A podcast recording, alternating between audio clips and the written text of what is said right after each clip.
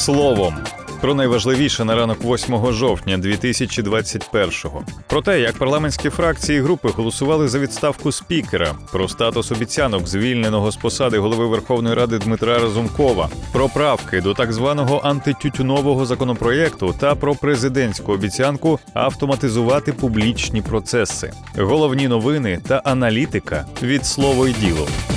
Верховна Рада України 7 жовтня звільнила Дмитра Разумкова з посади спікера. Це стало результатом його багатомісячного конфлікту з банковою та фракцією Слуга народу. Відставку Дмитра Разумкова з посади спікера підтримали 284 народних депутати, 74 виступили проти, 6 утрималися, 24 не голосували. Так, фракція Слуга народу дала 215 голосів за, 7 депутатів були проти, 4 утрималися, 7 не голосували. Практично повним складом за проголосували групи за майбутнє та довіра 19 і 18 голосів відповідно. Несподівано 20 голосів за дала фракція Батьківщина. Від позафракційних нардепів було 6 голосів. За також були 6 членів фракції Голос, 8 були проти, 3 не голосували, 3 були відсутні. В ОПЗЖ 23 депутати були проти, 12 не голосували, 9 були відсутні. У європейській солідарності всі нардепи голосували проти. Таким чином, Дмитро Разумков пробув на посаді спікера 770 днів, обігнавши за показником тривалості перебування на посаді Олександра Ткаченка, Володимира Гройсмана, Володимира Рибака, Арсенія Яценюка, Олександра Турчинова і Леоніда Кравчука.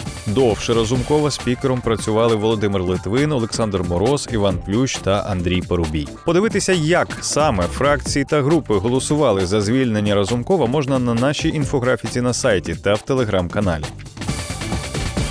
До речі, хоча своє звільнення з посади голова Верховної Ради Дмитро Разумков вважає незаконним, оскаржувати його або будь-яким чином, так би мовити, триматися за крісло він не збирається. Основна претензія, яку слуга народу висунула Разумкову, він відступив від загальних принципів і вирішив, що власні політичні і життєві амбіції вище командних цілей і домовленостей. Та слово й діло насамперед цікавить, як політик реалізує свої обіцянки зобов'язання. А тому на посаді голови парламенту Дмитро Разумков дав 36 обіцянок, виконав 19, це 53%, провалив 7, ще 10 залишаються в процесі. Він може їх реалізувати як звичайний депутат.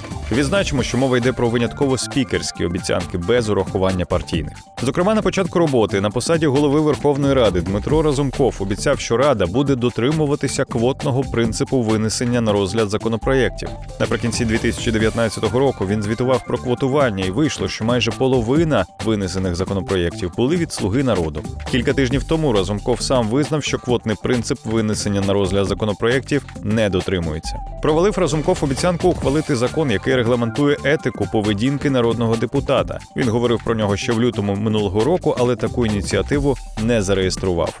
Наприкінці травня 2021-го Разумков як спікер запевняв, що в найкоротші терміни на розгляд парламенту потрапить законопроект щодо подачі декларацій помічниками і радниками вищих посадовців. Але досі на розгляд ініціатива не потрапила. Разумкова звільнили, тому відносимо обіцянку до категорії не виконано. Виконаною є обіцянка ввести систему персонального голосування в раді. У березні цього року в сесійній залі з'явилася сенсорна кнопка, яка унеможливлює кнопкодавство. У грудні минулого року, після випадків неперсонального голосування депутатами, Разумков пообіцяв відключити в залі ради всі резервні місця для голосування, а також розмістити нові відеокамери. У січні-березні ці обіцянки було виконано.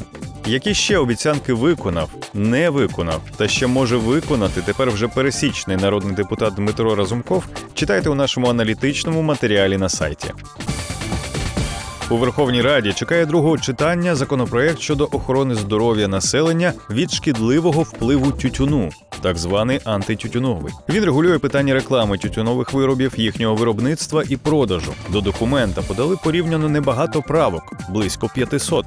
Частина з них була направлена на надто жорстке регулювання ринку, а частина лобіювала інтереси тютюнових компаній. 515 поправок до другого читання законопроекту говорить про дві важливі речі: перше це величезна цікавість до теми регулювання тютюнових виробів з боку народних депутатів. Друге, по окремих правках ми спостерігаємо вплив великих тютюнових корпорацій на окремих народних депутатів. Це правки про спрощення регулювання обігу тютюнових виробів. Вони суперечать логіці законопроекту, який спрямований на захист здоров'я населення від шкідливих наслідків вживання тютюнових виробів, пояснив юрист Центру демократії та верховенства права Гліб Колесо. Перша група правок стосувалася створення умов для розвитку тютюнового бізнесу. Правки подавали Андрій Пузійчук, Вадим Галайчук та Мар'ян Заблоцький. Всі їхні пропозиції були відхилені.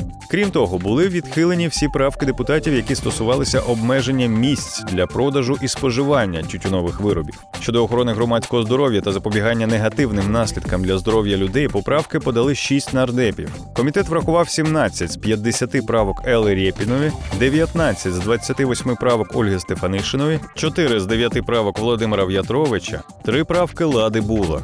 Не врахували жодної правки Анни Скороход та Олександри Устінової. Правки, які стосувалися медичних попереджень на упаковках тютюнових виробів, подавали Пузійчук, Стефанишина, Заблоцький, Галайчук. П'ять депутатів подавали поправки до законопроекту щодо заборони реклами, стимулювання продажу та спонсорства пристроїв для споживання тютюнових виробів без їхнього згоряння. Комітет врахував три правки Рєпіної, три Заблоцького, чотири Пузійчука, по одній Галайчука і Булах.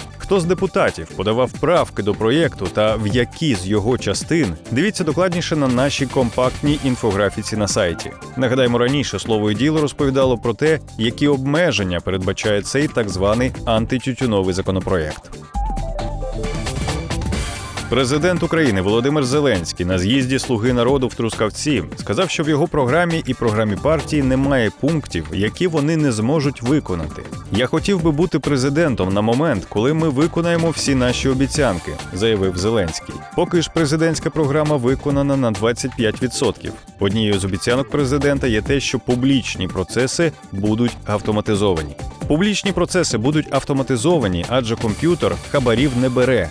Послуги, які можуть надаватися електронно, будуть впроваджені в першу чергу. Йдеться в програмі.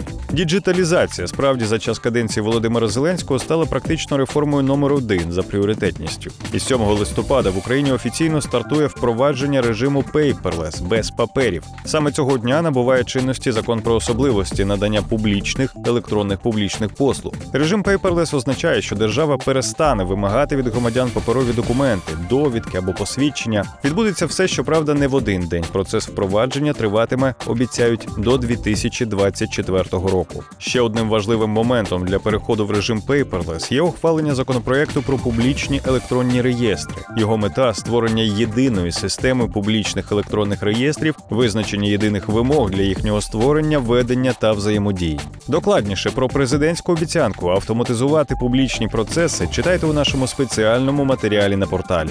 Більше цифр, більше фактів, матеріалів і аналітики знаходьте на слово й діло.ua.